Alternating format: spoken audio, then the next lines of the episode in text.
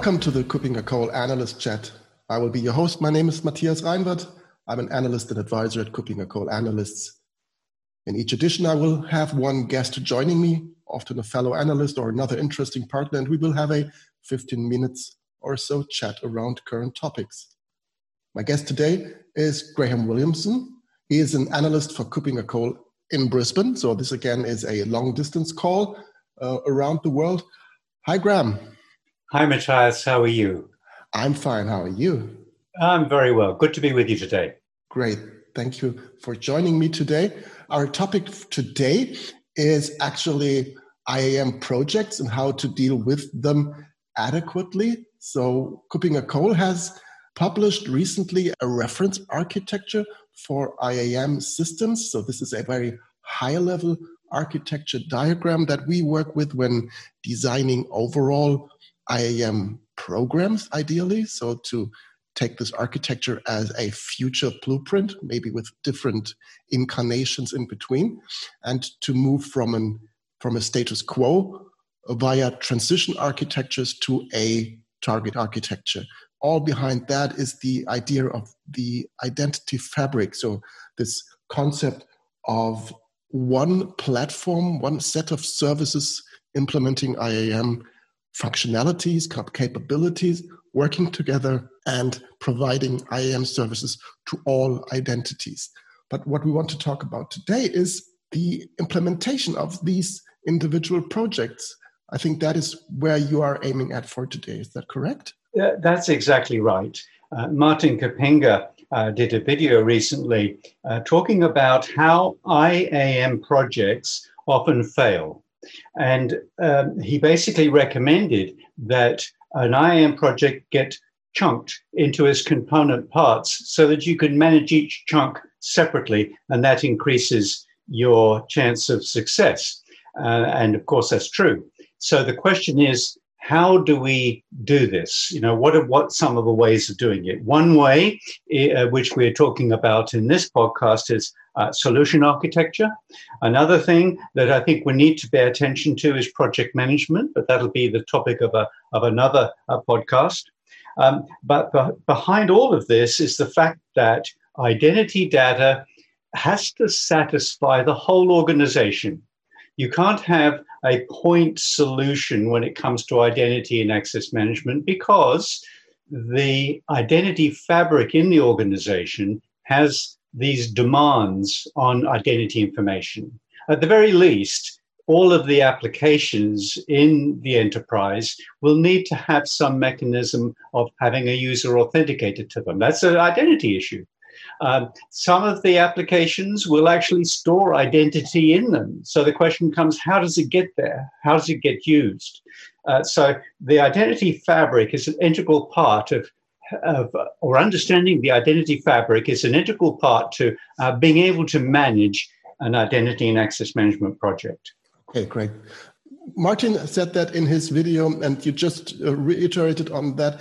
IAM projects tend to fail what are the reasons from your experience? Maybe Australia and APAC is a bit different here, but but uh, just just from your experience, where are the typical touch points when you see that a project is yeah tending towards um, yeah not fulfilling the complete promise?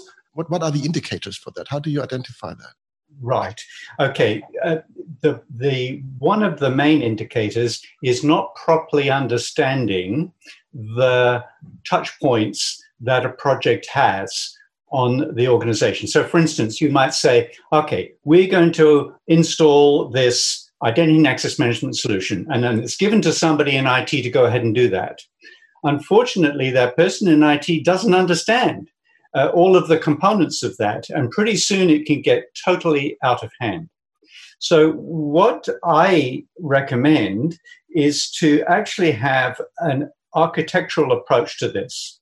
Okay, now this ties into the reference architecture, the KuppingerCole reference to architecture, but we have to look just outside of that to see how that fits in with the rest of the, the organization. So um, I like the four level approach. At the top level is the business system architecture, and this is where we say, how is identity information collected? What's it used for? What sort of entitlements do I have to be? That whole provisioning aspect of it, we, we need to understand. And the artifact at the business systems level is uh, process maps. I love process mapping. um, it doesn't matter what tool you use. Um, BPMN is very popular, business um, process mapping notation. Uh, IDEF Zero is another one that's popular, particularly in government. Uh, tool doesn't matter. The importance is doing it. I, I always remember an, a project I worked on for a, a Sydney based university. And when we came to the workshop to do the process mapping, there was actually two groups within the, the, the, the, the university that were quite in violent disagreement with how the process worked. Well, you cannot expect an IAM process uh, project to be completed successfully if you don't understand the basic how the provisioning process and the changes uh, that you've got to accommodate work. This is something that, that actually you are making them do their homework to be able to actually implement the IAM system. Yes. If they've got an enterprise architecture already in place within an organization, it tends to be quite easy. But if you don't see that, and if you're managing an IAM project, you need to ensure that work's done. Either do workshops, as I've done in the past, or give them the task and come back and review it. Whichever way, you need to have that business system architecture mapped out at the top level. Okay, great. So you mentioned four levels. What would be then the next level? Coming down from that, it's the application portfolio. To understand, we've, we've already talked about the identity fabric having to accommodate all of the corporate applications. In many cases, organizations don't understand that. I did a project for a Singapore government agency, and they didn't even know who the systems owner were, was for some of their systems. So, what I recommend is there's an inventory done that maps out that who does own the system, who's responsible for it. How many users are there in there? How many active users are there within the application? How many admin positions are there? Uh, what sort of technology does it use? What sort of authentication mechanisms? And I like a page for each application that answers all of those questions. So then the IAM professional can pick that up and say, ha, now I understand. So having that application portfolio uh, done uh, with this inventory being the artifact of that activity uh, will greatly increase the probability your IAM project will succeed. Okay, that also means that you understand actually which capabilities within the IAM architecture are actually required, which may be missing or at least not fully implemented, where you also have to yeah, supplement additional core capabilities to fulfill the business needs. Absolutely. Like in some cases, uh, application will be a basic uh, web app. Okay, they're typically quite easy to do and handle.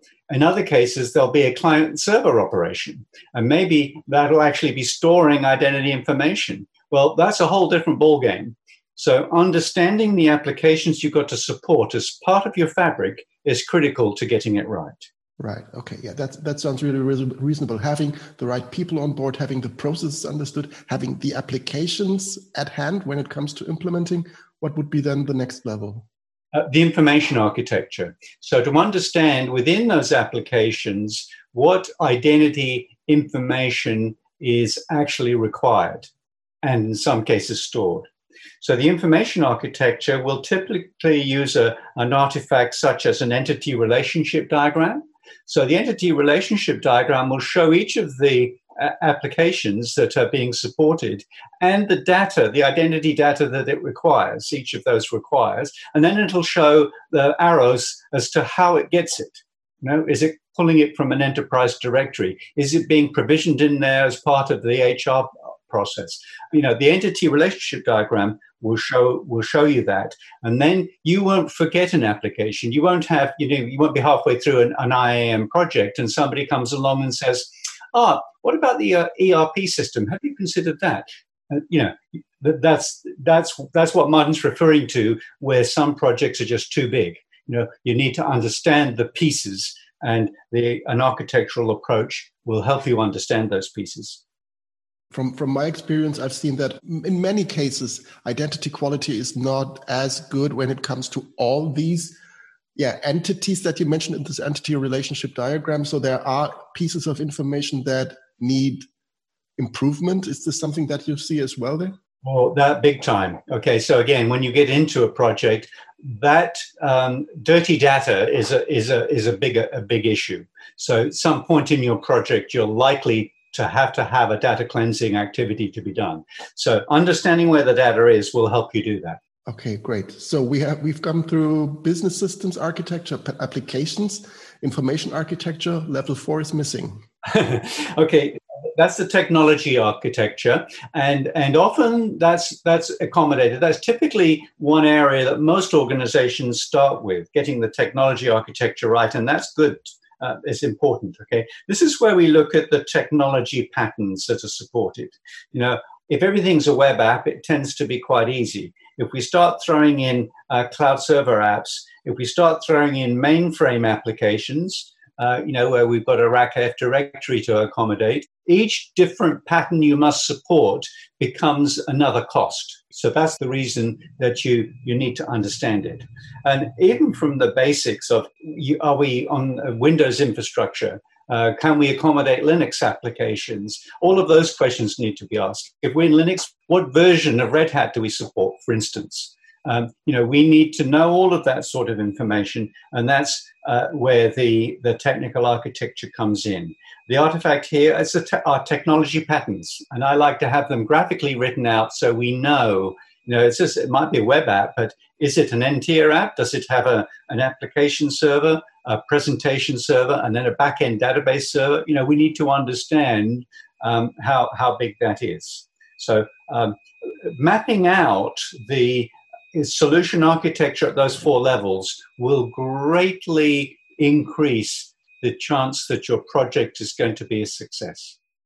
Okay, great. That sounds really promising. Um, from from as you've mentioned, um, technology ar- architecture is the starting point for many organizations. Maybe that also is one reason that um, if you only look at an IAM project from a technology perspective, you're destined to fail because you're really ignoring all the three other aspects that you just mentioned. There's people, there's processes, there are applications, there is data, and if you don't take care of that, um, so actually solving business issues on behalf of an IAM project for it to be successful um, then then you're really uh, lost if you don't do that. Thank you very much, um, Graham, for giving that first insight. Um, if you have to have one first real good recommendation for a project where the project lead is feeling that things are going wrong, what would be the first recommendation for them just to, to start with? Where, where to begin? Then they need to make sure there's an understanding of the full scope of the work required. So I would be going in that circumstance if they feel it's going off the off the rails, they need to go back to the project sponsor and get clarity as to what is the full scope of the work required. They don't want to find that out as they go along the way.